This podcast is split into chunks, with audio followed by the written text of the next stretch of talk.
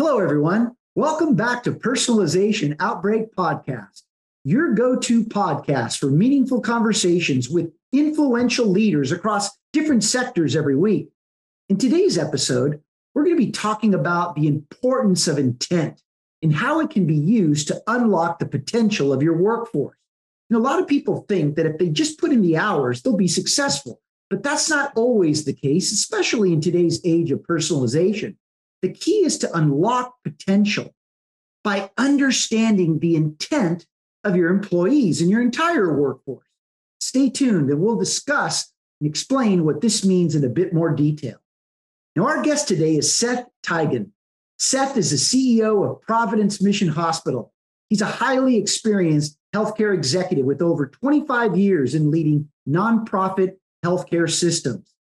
Seth was recognized as one of the 50 rising stars in healthcare under the age of 40 by Becker's Hospital Review and currently sits on the board of the South Orange County Economic Coalition.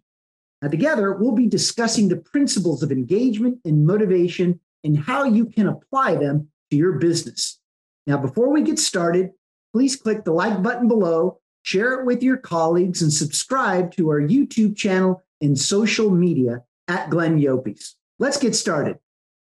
The 2022 season of Personalization Outbreak Podcast is brought to you by City of Hope, a world leader in the research and treatment of cancer, diabetes, and other life threatening diseases. City of Hope has been ranked among the nation's best hospitals in cancer by U.S. News and World Report for over a decade. Learn more about City of Hope at cityofhope.org.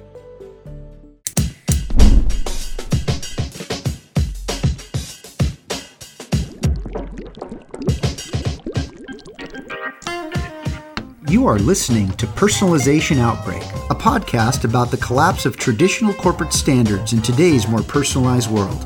I'm Glenn Llopis. I'm a leadership strategist, author, contributor to Forbes, and founder of the Leadership in the Age of Personalization movement. On this show, I'm interviewing executives across multiple sectors to find out how the balance between standardization and personalization can exist. Seth, Thank you so much for joining us today.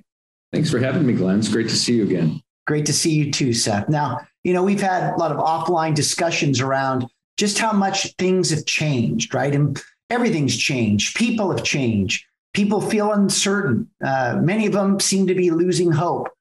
Uh, we've seen the, the mass exodus of employees, and we now see that there's an urgent need across all sectors to focus on how we best and better attract them, retain them, engage, and activate them to reach their highest potential. But we've also seen now, Seth, that talent has the upper hand. Now, people can essentially go where they want to. And we need, in many respects, we need to re recruit our own people. To kind of summarize it, it's become less about the business defining the individual and much more about the individual defining the process towards the mission. So, on this note, Seth, tell us the story of what gave you rise into leadership and why does leadership matter so much to you? Yeah, I have kind of an interesting story, Glenn. I mean, truly starting at the entry level in healthcare uh, when I was 14 years old, I started my career as a dishwasher at a local community hospital uh, in the town that I grew up in and continued to do that as I went to college. And once I got into college and decided that I didn't want to be a teacher because that's initially what I thought I wanted to do in a principal, which ironically, being a hospital chief executive, a lot of times uh, you're a teacher and a lot of times you're a principal, I tell people. Um, but became a clinical person, became an X-ray tech and a CT tech, worked as a clinical person for a few years, and then got into leadership pretty early in my career. Went back and got my bachelor's and master's degree. And 16 years ago, um, at, at the age of 24, I, I got my first supervisor position. And really, how that started is as a clinical person, I looked at the leaders that we had, not in a critical way, but I looked at the job that they were doing. I said, I could do that job. And when I became a supervisor, I looked at my manager and I thought, well, gosh, I could be a manager. And when I was a manager, I thought I could be a director and uh, so on and so forth. And so went from supervisor, manager, director, uh, regional director, vice president, regional vice president, all the way to this is my fifth year being a, a hospital CEO. Uh, I tell people I'm living the dream. Uh, you know, kind of at one point in my career, uh, I knew this was the end goal or the aspiration for what I ultimately wanted to do. And the reason that I get excited about leadership, I think, ties back to the work that I did from the time I was 14 years old to the time I was 24 years old, you know, washing dishes, transporting patients, taking X-rays, doing CT scans. Um, that desire to be in leadership and support the people that are touching and interacting with our patients, with their family members, with the rest of the care delivery team, with our physician partners. Um, it's a it's a great responsibility, and actually, it's something that I get excited about all the time. I would tell you, I miss patient care a lot. Um, the feeling that it gave me when I would walk out of the doors at night and know that you made a difference in another human being's life and that you were part of their healing process or their diagnosing um, process. Uh, but you can get that same joy as a leader I think if you if you have the right priorities and the right vision around how you want to lead in this era of personalization, and if you make that the focal point, you can really still get that same joy when you walk out of the the, the double doors of the hospital at night. Seth, that's inspiring. I wish uh, more leaders uh, felt that way, and I, I know that intentionality for you is important in in how not only how you lead but work learn and conduct business i mean how, how did you evolve into this type of leader that cares so much about intentionality uh, I, I think one really great teachers really great mentors i tell people all the time screwed a lot of stuff up uh, especially earlier in my leadership career i mean took a lot of lumps along the way um, but it's easier when when you find what I call a recipe that works. So I try to articulate to our, our caregivers. We have about 2,800 people that work between our two hospital campuses. And every new caregiver orientation, I give the same speech. I talk about our priorities, which are quality, safety, patient experience, caregiver engagement, financial performance. But the secret sauce in the recipe is universal, I think, in business, not just in healthcare, and it's the people. And once you understand that the people are the secret sauce. The, the people can set you free as a leader in during a crisis or really hard times like we've gone through the past couple years in healthcare and in society in a workforce that's engaged that feels like they have a voice in their work that they understand and respect the vision of the organization where are we going what are we here for. Um, they understand our values. Uh, part of working in catholic healthcare is serving the underserved. Uh, and I think that binds people to our organization because there's a specialness to what we do. This this idea that we're blind to people's ability to pay, but ultimately, as a frontline caregiver, uh, as somebody that's doing patient care, it's that idea of do I have a voice in my work?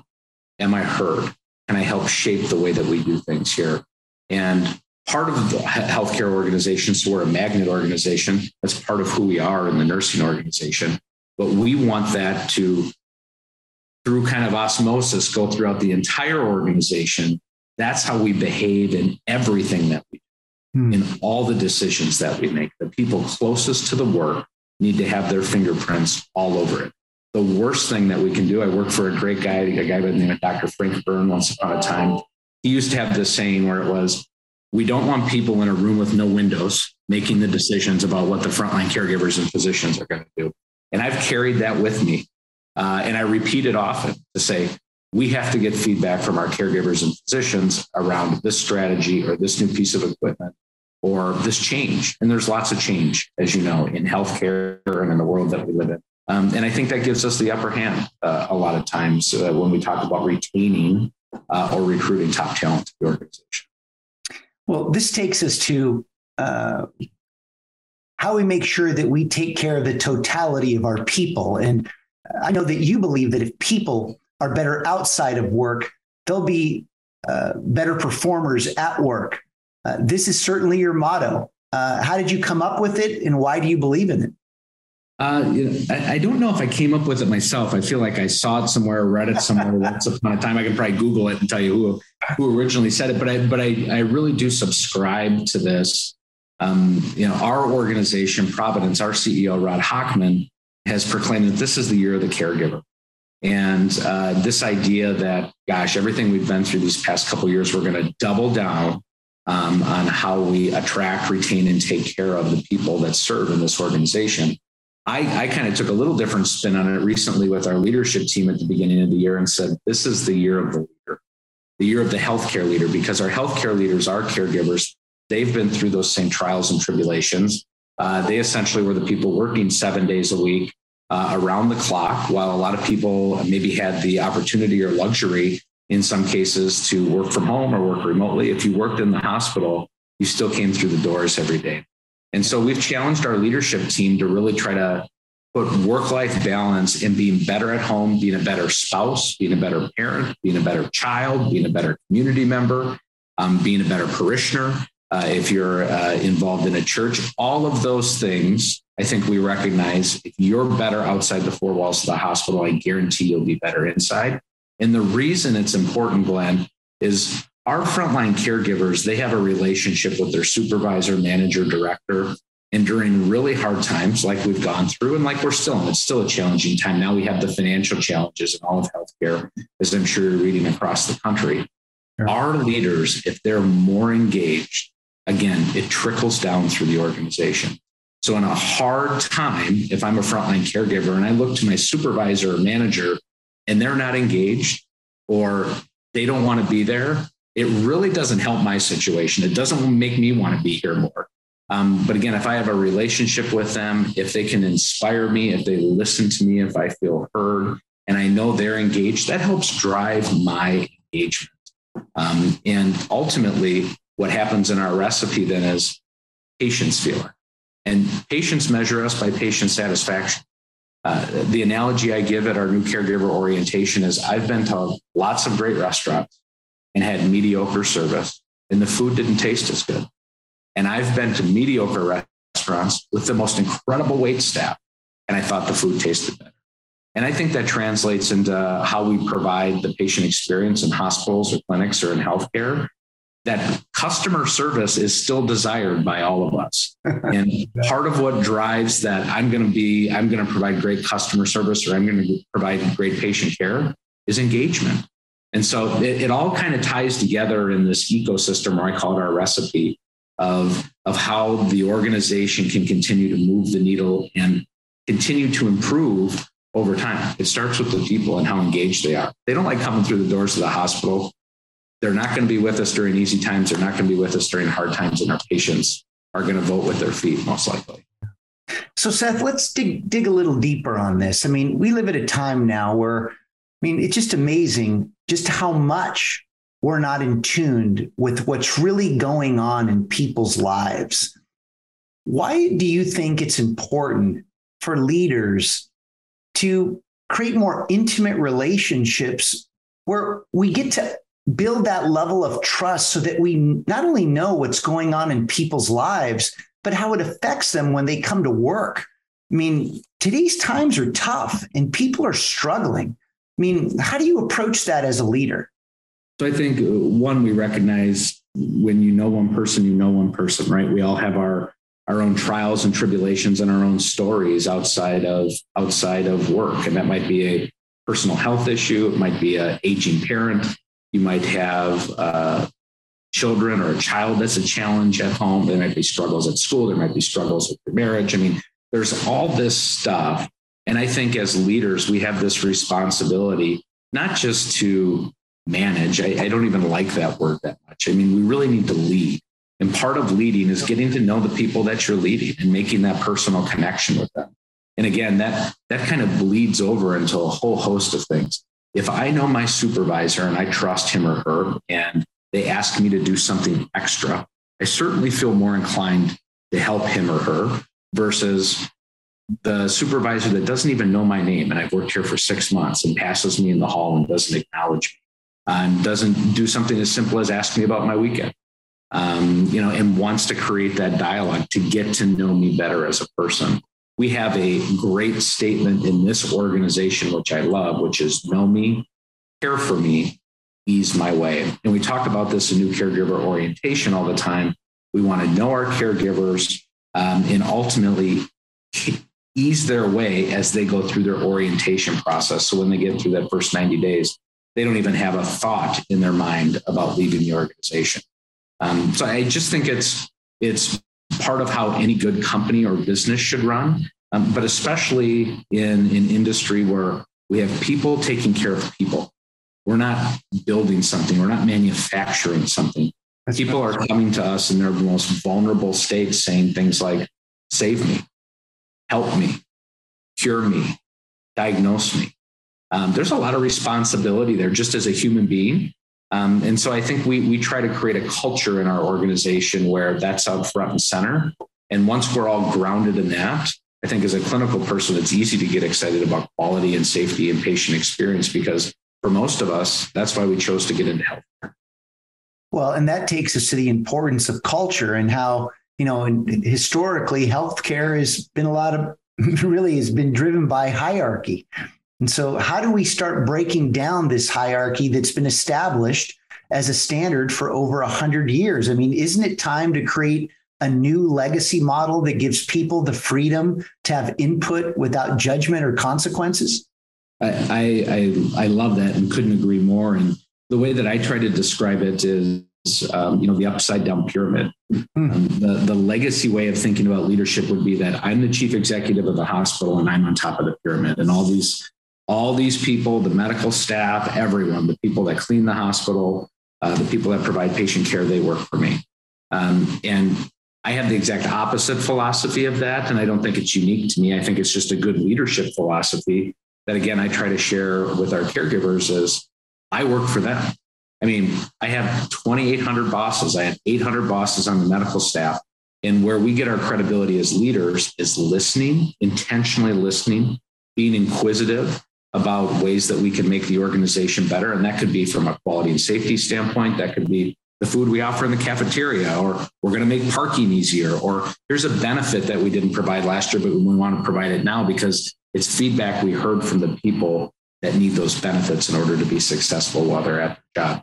So I think it's it's it's a little bit different than maybe the old command and control um, mantra from years and years ago. And I think the command and control works from time to time. You have to have that skill set where you know, even myself as the chief executive, sometimes I have to make the decision and it can't be by consensus and it can't be um, maybe driven from the ground up. But I'd say the majority of the time, the people closest to the work, again, have to have their fingerprints all, all over everything that we do. And that's a bit of a mind, mind change too for our leadership team. I mean, I, I think it's been embraced. I'm coming up on my three year anniversary this next month. Um, and I think folks have found if they will just use this philosophy, it's so simple. Um, but if they will use this philosophy, they can create a different level of engagement with their frontline caregivers. And then, surprise, surprise, it drives the results. And the results is ultimately, as leaders, that's what we're held to. So, what do you tell a leader that's so indelibly steeped in the old ways of doing things uh, that can't even comprehend what you're talking about now? I mean, how do we help a leader? I mean, there's a lot of leaders that listen to this podcast and they're quite candidly looking for a different way of leading, but just don't know how. Yeah. Well, well one thing that I, I, try to share with our our even our senior leaders is um, so you know I have I have numerous direct reports as the chief executive, uh, and I tell our senior leaders all the time, I don't have an interest in managing you um, you know, you're you're a senior leader. You're a content expert. You know, I I'm not the chief nursing officer. I'm not the chief medical officer. I'm not I'm not the CFO. Um, you know, I'm surrounded by brilliant people, um, but there is an expectation that we're going to lead collectively in a certain way. And I think sometimes where it's challenging is, um, and it's not a ageism comment. It's just later careerists, if that's the way that they were potentially brought up, or even early careerists and the first couple mentors that they had um, had a style of they were on top, all the decisions were top down. Uh, and that's the way to operate and get things done. I mean, I think that's all, and I don't want to say fixable because it's not really broken. It's just a different way of uh, leading and managing. I think once you can demonstrate to people they can get results faster, make work more enjoyable, uh, have better work life balance themselves. And uh, what I try to get our senior leaders in particular to think about is where we get our real influence and we have to we have to manage a lot through influence and lead a lot through influence because the organization is so big is through making the people around us more powerful and more influential. I love that. Um, i want the people that i get the chance to work with every day to be more powerful and influential in the organization because it makes my job easier. Um, and by the way it provides them with a certain amount of pride, and autonomy. Uh, you know, that's the other thing about that old command and control style is that's, you know, Glenn, you work for me and I'm going to tell you what to do. Um, where I, I, think kind of the upside down pyramid philosophy is, um, Glenn, you're closest to the work. You have the freedom. All I want's the results. So figure out how we can get the result that we agree to. Um, and it's also the opportunity to not get it right. Again, I had the blessing of working for people that allowed me to take on new challenges throughout the course of my career that I frankly had no business doing. Um, you know, and, but they knew I'd say yes. Uh, they they knew they knew I was somebody that wanted to go places professionally, and that I would be happy to take on the challenge for no additional pay and just the opportunity to do something. But I think you can to, to get to your question. I know it's a long answer, but I really think it's about you can get better results faster and have a different level of engagement leading in a way that's more personalized and focused on. This is what people want. They don't want to be told how to do the work. They want to be given the freedom to experiment, to over deliver on the work. And that's exactly what you're telling us that yeah. sometimes we just need to let go. And especially at a time with such, you know, fast paced change, if we're not empowering our people, how can in the world can we ever get out in front of change if only the people at the top are dictating how people should work. So I'm right. How would, you, how would you ever have work life balance, Glenn? You know, we talk burnout, burnout, burnout. That's been a theme in healthcare for years and years and yeah. years. And by the way, sometimes as leaders, we create our own burnout. So if, if I think I need to be involved with every decision that happens at this at this major medical center that's you know in my background here, I'd probably lose my marriage, lose my kids, you know, lose everything outside of work because all they would do is work. You have to trust and empower the people around you and then hold them accountable to the results. I mean, people don't always get it right. I, I, I screw up with, with some regularity. Um, and, but I'm thankful that I, I have a boss that, um, you know, Kevin Manemann that, that doesn't, doesn't come to me and say, this is how you need to lead the hospital. He says, these are the results we want, go get them. Um, and, and I love that. And I, I try to lead my leadership team that way, the same thing.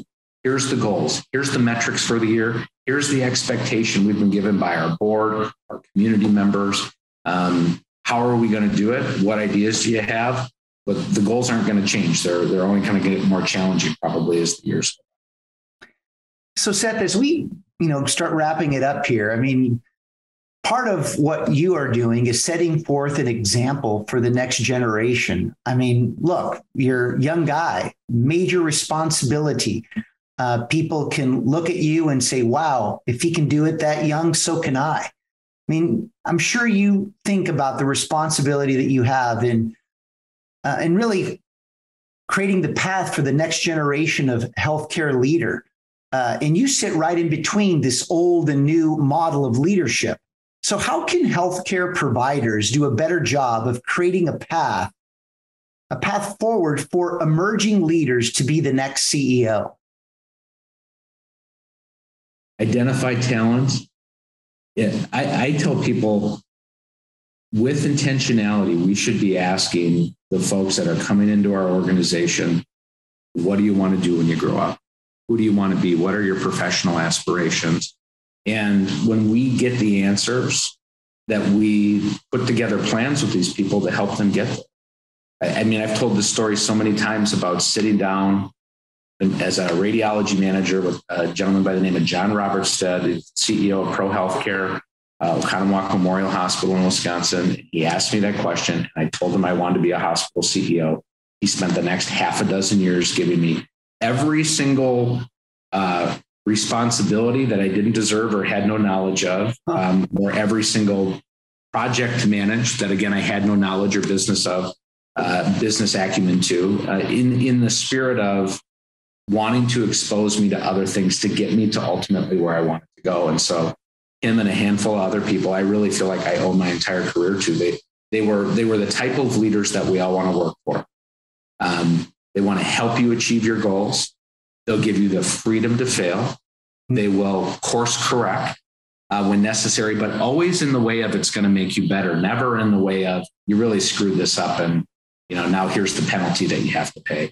It was always this idea of exposing you to all these things. So I think one being inquisitive, always asking folks around you. I, I when I first started this job, I sat down with every single person on the senior leadership team and I asked them all, uh, you know, a handful of the same questions. And one of those is, what do you want to do? I mean, and that's kind of a tricky question when you have your boss, new boss asking it. Um, but I think people have understood over time the reason I asked that question is it helps us plan together their professional development to get them where they want to go. Because, you know, but I'll use my chief operating officer as an example. He's chief executive now. He's going to have his one year anniversary. We worked for two years together on a plan to make sure he was going to get a few of the things he was missing from a professional experience standpoint that he could sit in a boardroom and articulate to a board around why he was the right choice to become a chief. Um, and so it can be done. Uh, it just takes some, I think, inquisition, uh, and it also takes some planning, and uh, and it's really fun to grow the people around you. So I think it's the best thing in the world. Well, Seth, look, you're always an inspiration. I always enjoy spending time with you, and I certainly appreciate you sharing your wisdom with our audience. And you know, look, it's a it's a new day, and leadership certainly is at a, is at a tipping point. It's either going to evolve or it's going to crash, and uh, we better start evolving pretty quickly because there's new expectations from our employees. Clearly, our patients uh, want the best care possible. And if we don't prepare our people to be the right leaders for those patients and the communities that we serve, not going to be around much longer. I mean, let's face it, times are changing. Any final comments or anything else you'd like to share before we close? No, I just want to say thank you. Glenn's been great to get to know you over the past handful of months. And uh, I love this movement that you're on, this, you know, this personalization of leadership. It just it resonates with me as I've shared with you.